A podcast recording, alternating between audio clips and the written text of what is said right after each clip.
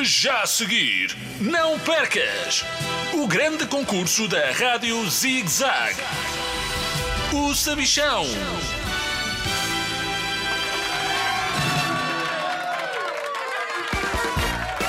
Olá, crianças de todo mundo! Bem-vindos ao maior concurso de todos os tempos, o meu. Eu sou o Sabichão e comigo tenho dois concorrentes, o professor Cronos III e o H2 Oscar. Uma salva de palmas para eles.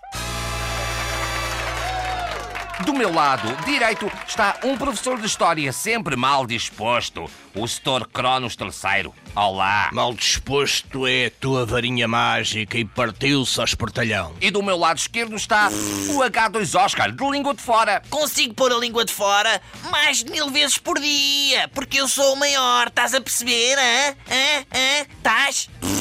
Mas não consegues pôr a língua para dentro tão bem como eu.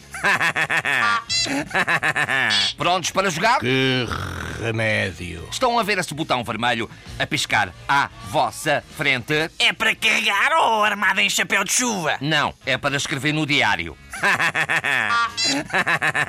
claro que carregam. Ele vai disparar uma pergunta. Fiquem atentos. Categoria História. Já descobri a pergunta. E a pergunta é: como se chamava o primeiro presidente da República de Portugal? Pensem na resposta enquanto eu digo o prémio estrondoso que podem receber. Uma máquina de calcular sem números que só faz contas de cabeça. Oh, armada em chapéu de cowboy! Eu sei a resposta! Então é bom que respondas que eu tenho uma entrevista para fazer ao Castelo de Guimarães e não me posso atrasar. É fácil! O primeiro presidente da República de Portugal foi o primeiro presidente da República de Portugal! Nada mais fácil! Já não te safas desta, oh, Cronos Cronos! H2 Oscar, a tua resposta está erradíssima. Professor Cronos, sabes a resposta? Só podes estar a brincar comigo. Eu sei tudo sobre a história. O primeiro presidente da República de Portugal andou comigo ao colo. Governou de 1911 a 1915.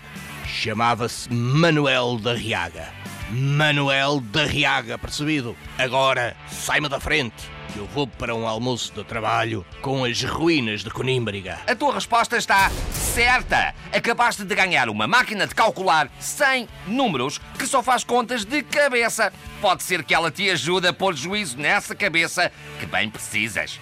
Parabéns!